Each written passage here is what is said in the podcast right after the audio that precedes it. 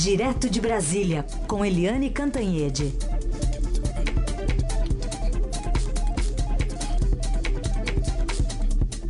Oi, Eliane, bom dia. Bom dia, Raicem, Carolina ouvintes. Bom dia, Eliane. Vou começar então falando sobre o Supremo, que aprovou ontem o auxílio voto, que na prática aumenta artificialmente o salário de alguns juízes, né? E ainda por lá, hoje tem uma decisão importante sobre o aumento do judiciário, né, na lei orçamentária de 2019, que pode gerar um efeito cascata, né, em todo o Brasil. E para fugir à regra, tudo muito dividido por lá, não? Olha, gente, essa história de aumento de judiciário, de auxílio moradia, de auxílio voto, de penduricalho, é um horror porque é, joga a opinião pública contra o nosso judiciário, contra o nosso Supremo Tribunal Federal, num momento em que o Brasil vive uma crise brava, né? A gente viu essa semana, eu acho que na segunda-feira, aquela fila quilométrica de pessoas que passaram a noite ali para tentar conseguir um emprego. São 15 milhões de desempregados. Quer dizer, é uma coisa horrorosa, não tem emprego, não tem renda né, as pessoas se digladiando por um emprego de mil reais e aí os, os nossos é, magistrados se digladiando para terem mais e mais e mais do serviço público. Então isso é muito triste. Ontem é, teve essa aprovação aí do auxílio voto que é o seguinte: o juiz já é juiz, já é concursado, já tem o salário dele. Mas aí ele foi transferido para uma segunda instância, e aí, por causa disso, ele ganhou um outro salário, ganhou um acréscimo. Em alguns casos, isso dobrou o salário dele. Em alguns casos, o salário dele ficou sendo o dobro do salário do ministro do Supremo Tribunal Federal, que é o teto constitucional, ou seja, o ministro do Supremo ganha 33 mil, até o presidente da República tem que ganhar 33 mil. Todo serviço público tem que ganhar 33 mil. E a gente vê gente que ganha 60, ganha 80, ganha 100 mil por mês por causa desses tais é, penduricalhos. Tem o auxílio moradia, o auxílio férias, o, o auxílio voto, enfim, é uma loucura.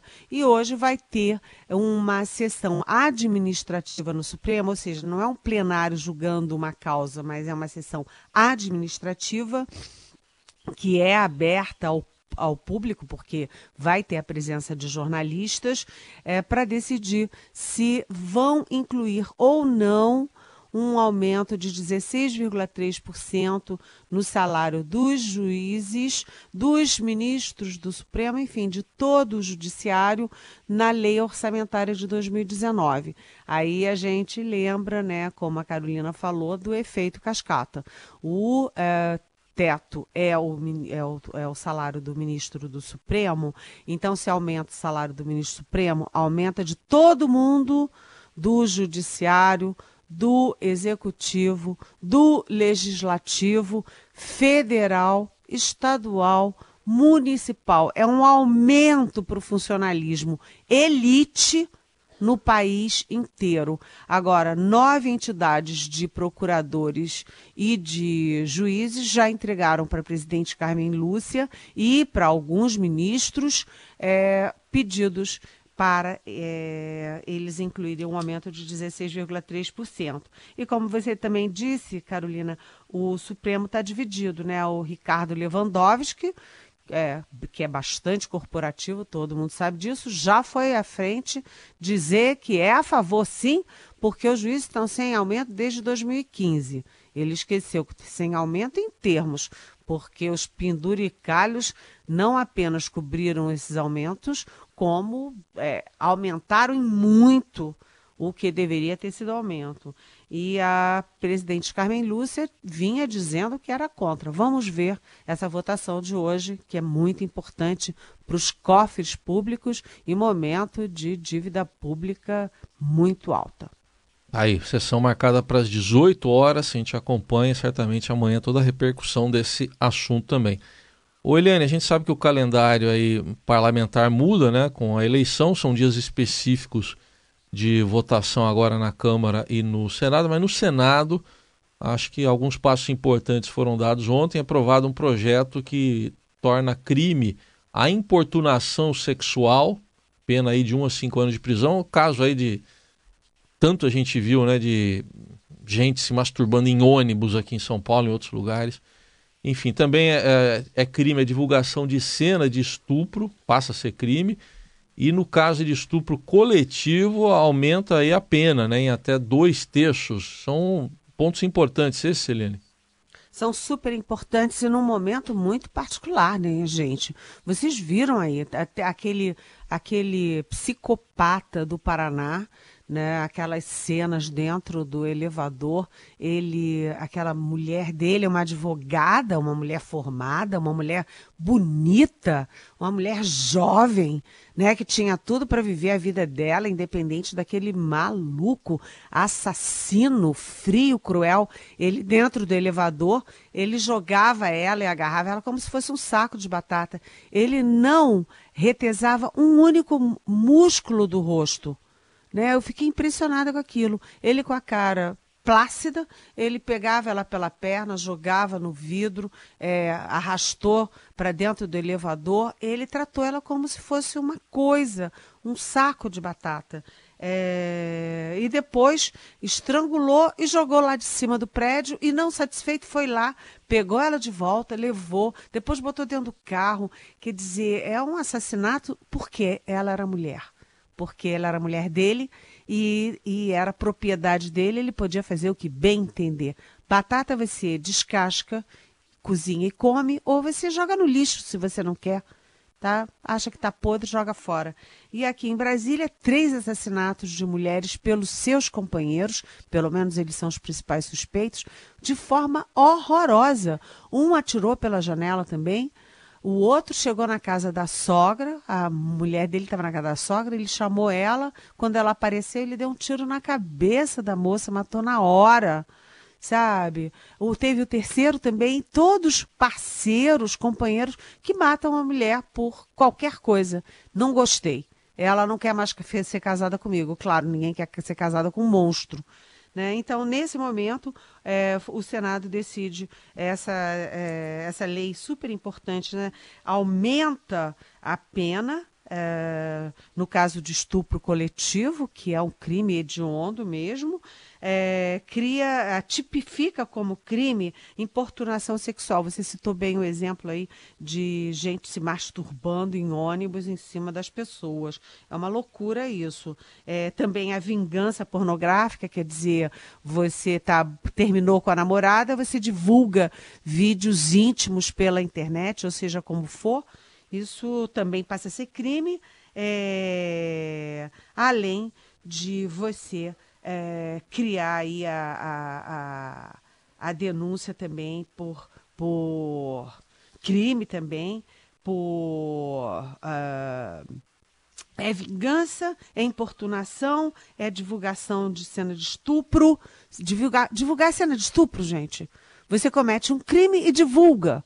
Quer dizer, você tem que ser punido pelo estupro e punido pela divulgação do estupro. Então é uma loucura isso. E aí a gente tem também é, estatísticas aterrorizantes de que as denúncias de violência contra a mulher ocorrem a quatro minutos aqui no nosso país. Quer dizer, as pessoas matam as mulheres por quê? Porque elas são mulheres. É, eu achei importante essa decisão de ontem do Supremo, que agora do, do Senado, que agora vai à sanção presidencial. Muito bem. Bom, a gente também é, tem uma pesquisa sobre a eleição presidencial e o mercado bastante nervoso desde ontem, né? Teve é, uma alta da, aliás, uma queda da bolsa, uma alta do dólar, todo mundo muito na expectativa sobre os números que devem sair aí é, também na economia, né? É, é. Tá, as duas coisas estão muito, muito é, conectadas, né? A eleição, a economia, os investimentos e o mercado financeiro. Então, você tem é, a, as bolsas que reagiram muito bem, por exemplo, uh, as convenções do fim de semana, as bolsas reagiram bem é, segunda-feira o mercado abriu bem. É, esse acordo do Alckmin com o Centrão, o tucano geral do Alckmin com o Centrão, os mercados agiram bem é, porque eles consideram que o Alckmin, como foi governador de São Paulo três vezes, e São Paulo saiu razoavelmente dessa crise horrenda que atingiu o resto do país, eles, o mercado considera que o Alckmin é uma boa alternativa. Então, tudo que acontece é, que aí pode é, prejudicar a campanha do Alckmin, o mercado reage. E ontem reagiu mal a duas coisas. Primeiro, a expectativa da divulgação da pesquisa CNT-MDA hoje sobre a eleição presidencial, porque teve uma boataria infernal de que vai ser ruim para o Alckmin. Então, bastou isso para sacudir. E a outra coisa também porque a Polícia Federal aí está é, investigando o Laurence Casabranco Lourenço, que é ex-diretor da Dersa é, e que foi do, do foi secretário do Alckmin e que vai depor. Então, tudo que mexe com o Alckmin mexe com o mercado, fica o sabor, sobe e desce a bolsa. Realmente deu uma caída, que é, baixou dos 81 mil pontos, e o dólar deu uma leve subida, está ali em torno de 3,770, é, alguma coisa nessa faixa tudo por causa da eleição. Então vamos ver como é que vai ser a, a, a, pesquisa de hoje, lembrando que essas mexidas todas de convenção, etc., mexem pouco nas intenções de voto, porque a, a eleição vai começar mesmo quando entrar a televisão, a propaganda eleitoral no ar. Muito bem, a gente atualiza aqui as principais notícias do dia. Já já também vamos falar aqui sobre os primeiros passos da candidatura do PT à presidência da República.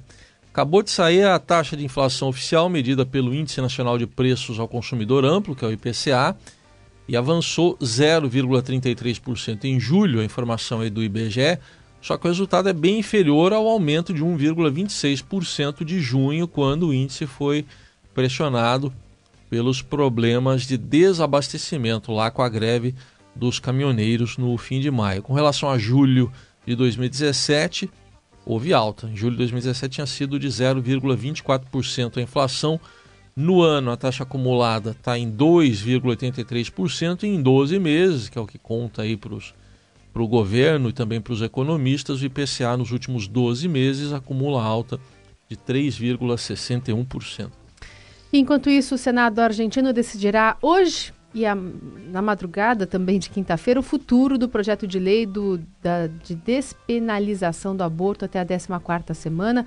As perspectivas de que a legislação seja, seja aprovada, porém, vêm diminuindo a cada dia. O placar atual é de 37 senadores contra 32 a favor e apenas três indecisos, de um total de 72 parlamentares. Não houve consenso em admitir mudanças no projeto que fariam com que alguns senadores votassem a favor, como a diminuição de 14 para 12 semanas, como teto para a interrupção apenas pela decisão da mãe, e a inclusão da objeção de consciência para instituições e médicos. Assim, o texto que será é, colocado para votação será o mesmo que passou na Câmara em junho e que estipula o limite para a interrupção da gravidez em 14 semanas e obriga o sistema estatal de saúde e seus médicos a realizarem o procedimento. Houve ainda uma grande pressão da Igreja Católica, comandada pelo Papa Francisco, argentino, e de grupos de médicos contrários ao recurso. A chamada bancada celeste, que é anti-aborto, foi ganhando novos adeptos em detrimento da bancada verde dos favoráveis à medida. Portanto, decisão importante que começa a ser é, é, desenhada hoje lá no parlamento argentino. A é, forma vai ser uma votação apertada. Aquela primeira pelo, foi sim, né? 129 a 125 na Câmara e agora está esse placar nas pesquisas. É, antes de eu ir para outro assunto, não sei se a Eliane quer comentar, a diferença aqui na Argentina é no parlamento, né, Eliane? Aqui nós estamos discutindo no Supremo. Pois é, aqui no Brasil está sendo só discutido no Supremo, porque teve audiência pública é, sexta e segunda, mas isso não tem efeito prático. Por quê? porque quem faz leis ainda é o legislativo, legisla, legislação, lei, né? Ainda é o legislativo, mas de qualquer jeito foi uma iniciativa importante do Supremo, porque é a sociedade se manifestando sobre um tema muito complexo. É, lá na Argentina está uma guerra assim campal, né, de quem é pró e quem é contra, mas aparentemente a tendência é de não aprovação. Isso é ruim porque vai ter reflexos também aqui na decisão brasileira em algum momento. Bom, vamos voltar aos nossos assuntos políticos aqui. Vai haver uma coincidência aqui entre o, o quarto tema da Eliane, que ela havia proposto, e uma pergunta de ouvinte. Então, ontem houve a primeira coletiva conjunta de Fernando Haddad com Manuela Dávila, e enquanto ainda se discute a participação ou não de Lula nos debates aí dos presidenciáveis. Uh, Eliane, antes vamos ouvir o que disse a Manuela. Ela meio que explicitou aí o, o que tem sim o plano B. Ela citou aí que ela vai ser a nova habitante do Palácio do Jaburu. Eu me dei conta hoje de manhã, de forma muito feliz, que das tarefas honrosas que me caberão no próximo ciclo, uma delas é que eu vou morar no Palácio do Jaburu. Né? E hoje, então, então, então, na vida real, quem vai tirar o tema do Jaburu sou eu. Porque.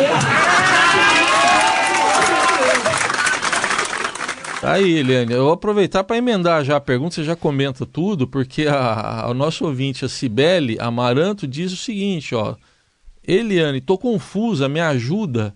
Se a Manuela será vista de Lula de qualquer jeito, como disse ontem ao lado do Haddad, para onde vai o Haddad se a candidatura do Lula contrariar todas as previsões e ir para frente, hein, Eliane? Oi, bom dia, tudo bem? Bem-vindo. Olha, é, essa hipótese é muito próxima de zero de o Lula continuar sendo é, candidato, né? Só se revolucionarem a lei da ficha limpa, a prisão em segunda instância, mudarem tudo a favor do Lula. É, ou a Justiça Eleitoral ou o Supremo, acho muito, muito improvável, próximo de zero.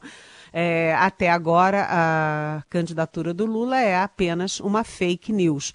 E aí a, a, candidatura do Haddad a vice também é fake news e a candidatura da Manuela Dávila a vice do vice também é fake news. O que há na prática, na realidade, no mundo real, é que o Fernando Haddad está se é, já está assumindo ali, já está com o pé é, na chapa como candidato a presidente do PT e a Manuela Dávila do PCdoB é, saiu, deixou a sua candidatura à presidência pelo partido dela para ser vice do Fernando Haddad. Isso é o real, é a foto de ontem, Manuela Dávila com Fernando Haddad. O resto, o resto é ficção né? E a gente só precisa que a Manuela Dávila agora seja mais esperta para atualizar o perfil dela nas redes sociais, porque na, nas redes ela continua sendo candidata a presidente ou pré-candidata a presidente, quando na realidade, aliás, cá para nós, né? Quem é que acreditou na candidatura da Manuela Dávila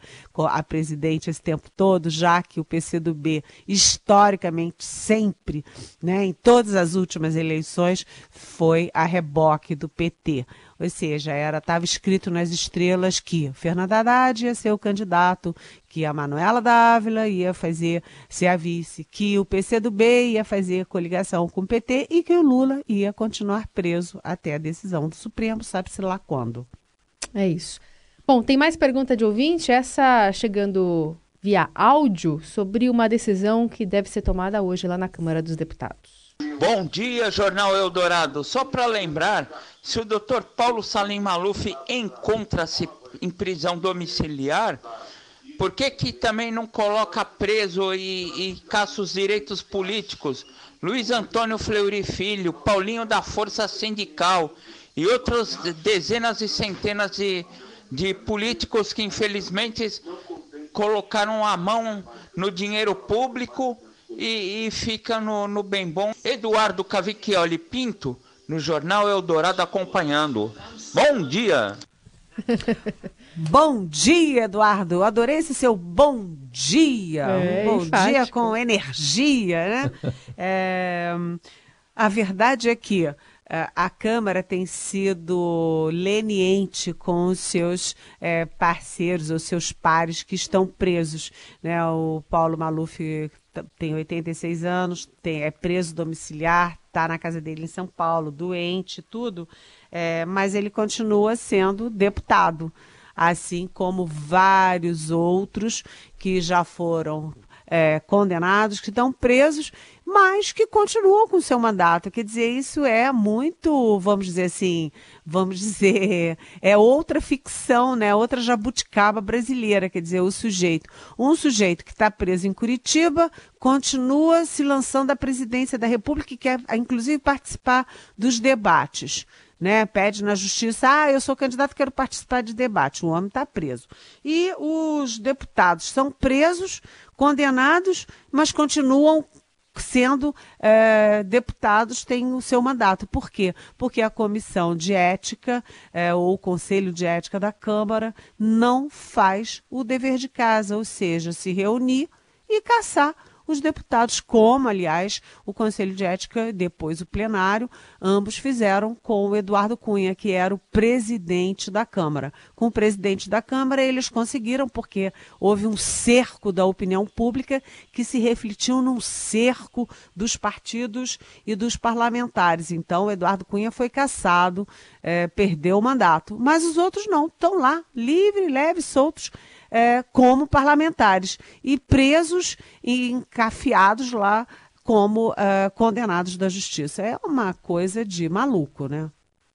Outra pergunta, você já até comentou o assunto, mas o ouvinte até demonstra uma indignação aqui. O Cláudio de Alphaville, como é que tem ministro do Supremo que já ganha 33 mil reais fora penduricalhos, com cara de pau para falar em reajuste de salário? Eles não pensam no contexto do país, no rombo das contas públicas, no efeito cascata? Está perguntando o Cláudio. Oi, Cláudio. Concordo per perfeitamente, até porque, como a gente disse aqui, o aumento do salário do ministro Supremo não é só o salário do Ricardo Lewandowski, do Dias Toffoli, do Gilmar Mendes, da Carmen Lúcia, é o aumento de todo o funcionalismo público do país nos três poderes e em todas as unidades da federação. Ou seja, é um efeito cascata mesmo. Aumentou 16% para o Ricardo Lewandowski, que vai aumentar para Dona Maria, que é, trabalha no Senado, para o seu João, que trabalha no, no tribunal, não sei da onde, do Acre, é, para Dona é, Joaninha, que trabalha é, no executivo em algum lugar. Então, é, é, uma questão de responsabilidade com as contas públicas. Né? O Legislativo não aprovou a reforma da Previdência, você tem quatro anos seguidos de déficit público, ou, ou seja, é, você está gastando mais do que arrecada, e uh, aumento de funcionalismo a essa altura. O problema nem é o salário dos ministros, é o salário de todo mundo. E os juízes estão contribuindo muito para a deterioração da imagem das instituições, porque a população não aceita que o juiz que mora na mesma cidade tenha auxílio moradia. O juiz casado com juíza, além de ter o auxílio moradia, ele já tem a casa deles. Tem o auxílio moradia para um e tem o auxílio para moradia da outra.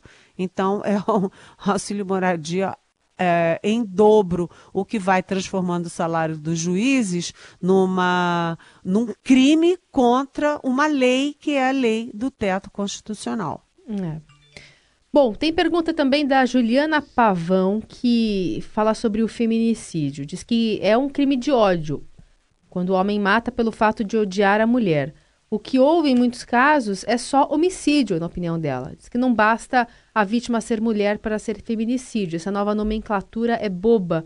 Fato é que tem que resolver o crime, prender e jogar a chave fora. A Juliana Oi, Juliana. Juliana, eu concordo com a sua última premissa. É, matou, tem que prender e ser, ser duro, né? Tem que ser duro com quem mata as pessoas, qualquer pessoa. Mas é, o feminicídio é importante por quê?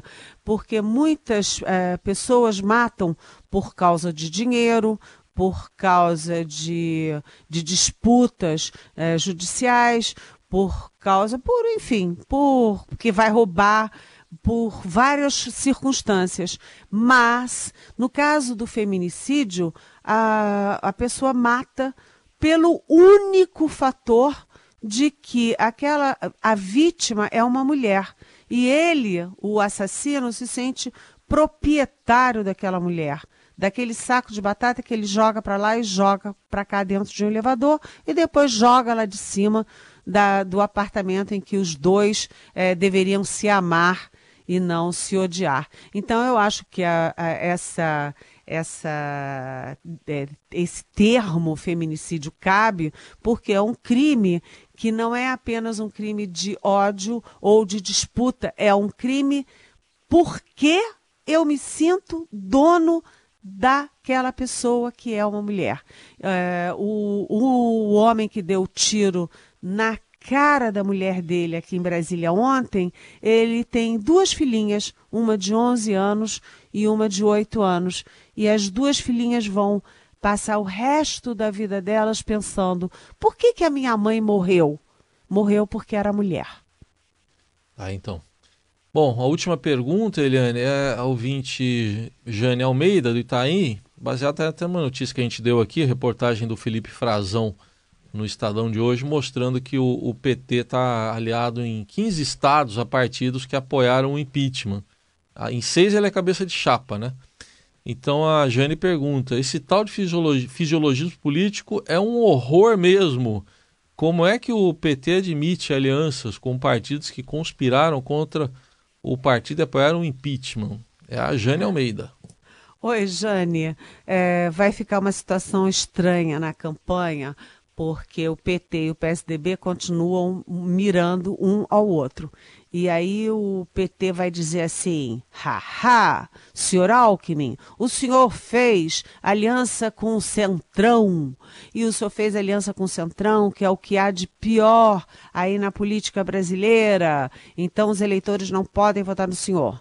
Aí vai o Alckmin, vai o PSDB e diz assim: mas PT, você também faz alianças com o PSD, que é do Centrão, com o PTB, que é do Centrão. E, aliás, vocês falavam que é golpe, golpe, golpe, e fazem aliança com quem deu golpe contra a presidente Dilma Rousseff. Então, isso é um discurso de campanha, porque é um discurso de campanha para tentar é, atrair eleitores de um lado e afastar os eleitores do seu adversário. Mas, no fundo, a política é isso.